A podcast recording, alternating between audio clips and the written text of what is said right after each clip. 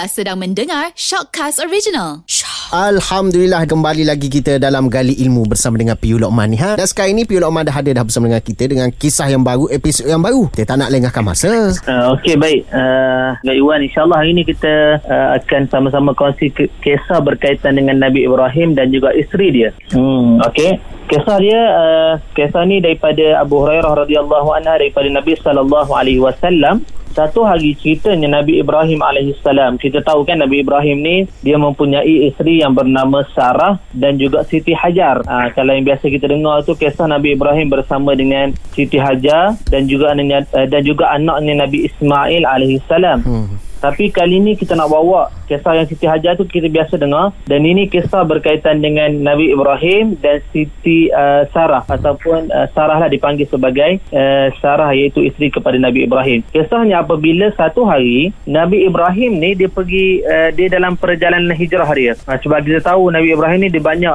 perjalanan hijrah dia. Waktu dia bersama dengan isterinya Hajar dia pergi berhijrah ke Mekah kan. Pada waktu itu tidak ada air kering kontang dia tinggalkan Siti Hajar dan juga anaknya Nabi Ismail dan juga ada satu hijrah dia dia bersama dengan isterinya yang bernama Sarah. Hmm. Ha, dan dalam hijrah Nabi Ibrahim AS ni dalam satu hari dia berhijrah dia sampai ke satu kampung yang mana pada permulaan dia, dia, dia tak tahu. Tetapi bila dia sampai satu kampung tu dia baru tahu bahawa kampung tu ada seorang raja yang sangat kejam dan juga pengikut-pengikut ataupun tentera-tenteranya yang sangat zalim. Hmm.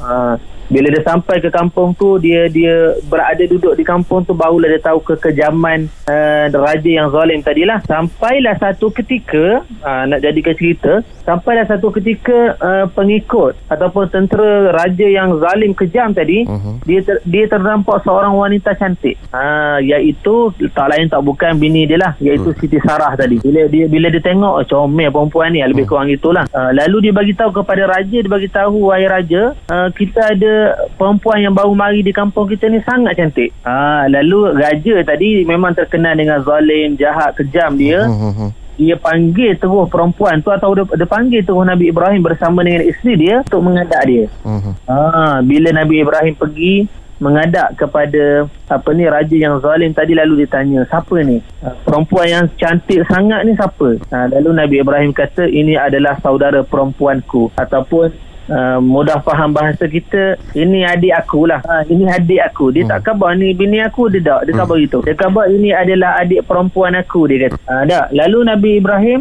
bila dia balik tu dia mikir banyak. Betul ke apa aku cakap ni? Nah, sedangkan dia isteri aku tapi aku bagi tahu dia adalah adik aku. Sebenarnya bila Nabi Ibrahim bagi tahu macam tu sebenarnya dia nak bagi tahu uh, bila hubungan adik-beradik kan antara abang dan juga adik Hmm. Biasanya orang ni dia, dia nak kacau adik ni kalau ada abang dia takut. Ha kan dia nampak ya abang ni tak boleh tak boleh kira ni nampak backing dia dia tak kacau backing. adik. Ha jadinya Nabi Ibrahim ni dia dia sebenarnya niat bagi tahu itu adalah adik aku supaya raja yang zalim ni tak kacau. Ha bila bila dia bagi tahu itu adalah adik perempuanku dia kata. Ha jadi bila dia dia khabar itu adik perempuanku bila dia balik cerita yang itu kan dia balik dia rasa keliru. Sungguh ke aku khabar gini? Boleh ke aku cakap macam ni? Sampailah dia kat rumah Hmm. Lalu dia bertemu dengan bini dia lah Itu Sarah tadi Hmm. Lalu dia kata Wahai Sarah Kalaulah raja yang zalim tu panggil kamu Kamu tetap kata yang macam aku cakap. So aku bagi tahu kamu tu adalah adik aku. Ha, Tak dia bagi tahu sebab lah. Sebab macam saya sebut hari tu lah. Maksud uh, supaya Bila dia tahu Oh ini abang. Ha, Tetapi raja ni Memang terkenal dengan zalim Kejam. Eh, Dia tak kisah. Hmm. adik awak ke siapa ke dia tak kisah. Lalu dia tetap panggil perempuan ataupun Siti Sarah tadi untuk mengadak dia. Baik. dengan erti kata lain nak bersama. Ha, Oh. macam tu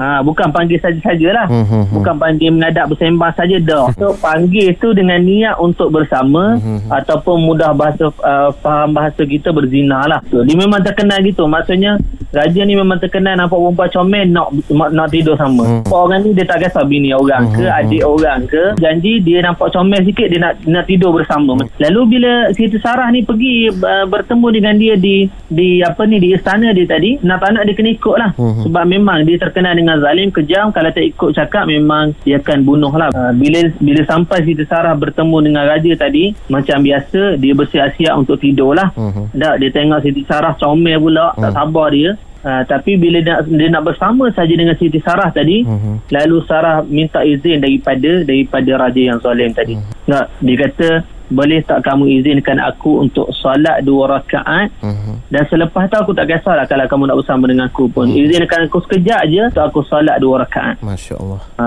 lalu Raja tu kata ikut mula Ambil lah masa berapa minit pun. Lalu Siti Sarah dia Apa ni Ambil uduk Dia beruduk Lalu dia solat. Lepas solat dia merayu pada Allah Ta'ala Dia berdoa kan?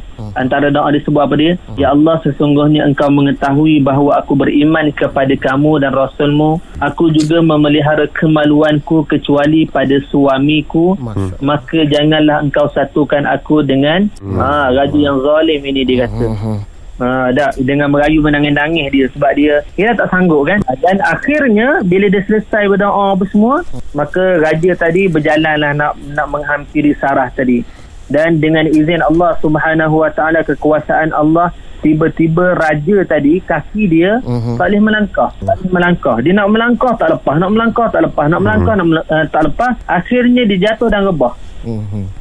Ha, lalu dia, dia panggil pengawal dia. Mhm. Dia panggil pengawal dia, pengawal masuk, dia bagi tahu uh, suruh Sarah ni keluar. Oh. Bila Sarah tu keluar tak berapa lama dia boleh berjalan mana- molek-molek lah. Aha. Lepas tu dia panggil untuk kali kedua. Ha, bagaimana raja yang zalim tadi dia ha, dia dia tak puas hati. Aku tetap nak juga bersama dengan Sarah ni. Lalu dia panggil Sarah untuk kali kedua. Lalu apa yang berlaku benda yang sama. Bila Sarah berada di dekat dengan dia dia nak pergi tiba-tiba kakinya Allah Ta'ala pegang ataupun dia tak boleh berjalan dia cerai banyak kali sehingga dia jatuh ha, lalu benda yang sama dia panggil pengawal untuk keluarkan Sarah dan berlaku benda sama bila Sarah keluar dia boleh, boleh berjalan molek-molek Hmm. Uh, dan dia tak puas hati juga dia panggil untuk kali ketiga. Cuma kita nak tahu dia berjaya ke tak ni. Bila bila yang ketiga berlaku juga benda sama, dia tak boleh berjalan juga untuk kali ketiga. Dia kata sesungguhnya tidaklah kalian ataupun uh, Sarah ini orang tapi dia adalah syaitan dia sebut. Uh, mudah fahamnya dia kata dialog dia, Hmm. eh ni bukan orang ni syaitan ni yang telah diberi upah dia kata. Hmm, hmm, hmm. Keluar kamu dia kata gitu. Mhm. Ha, keluar kamu daripada istana aku. Ha, jadi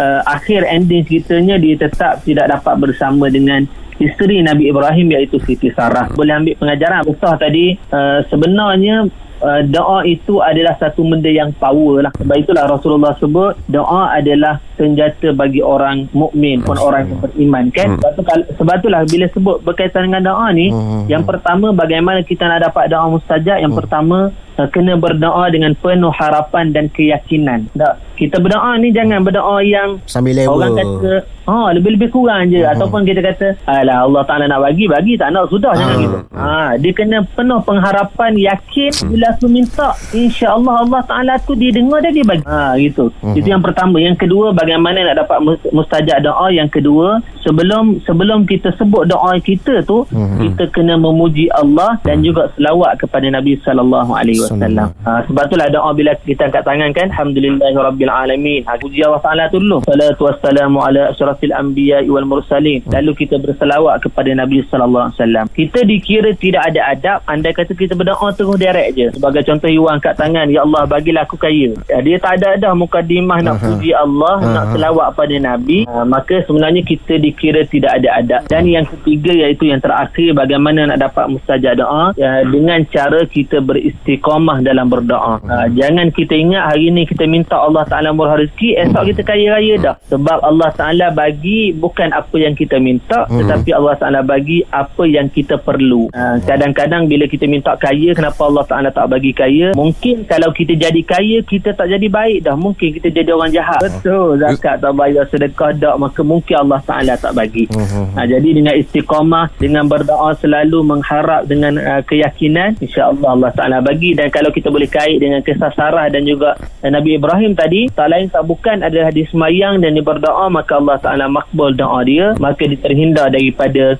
fitnah ataupun perbuatan jahat raja yang zalim dan kejam tadi. Ha, itu saja untuk cerita tu.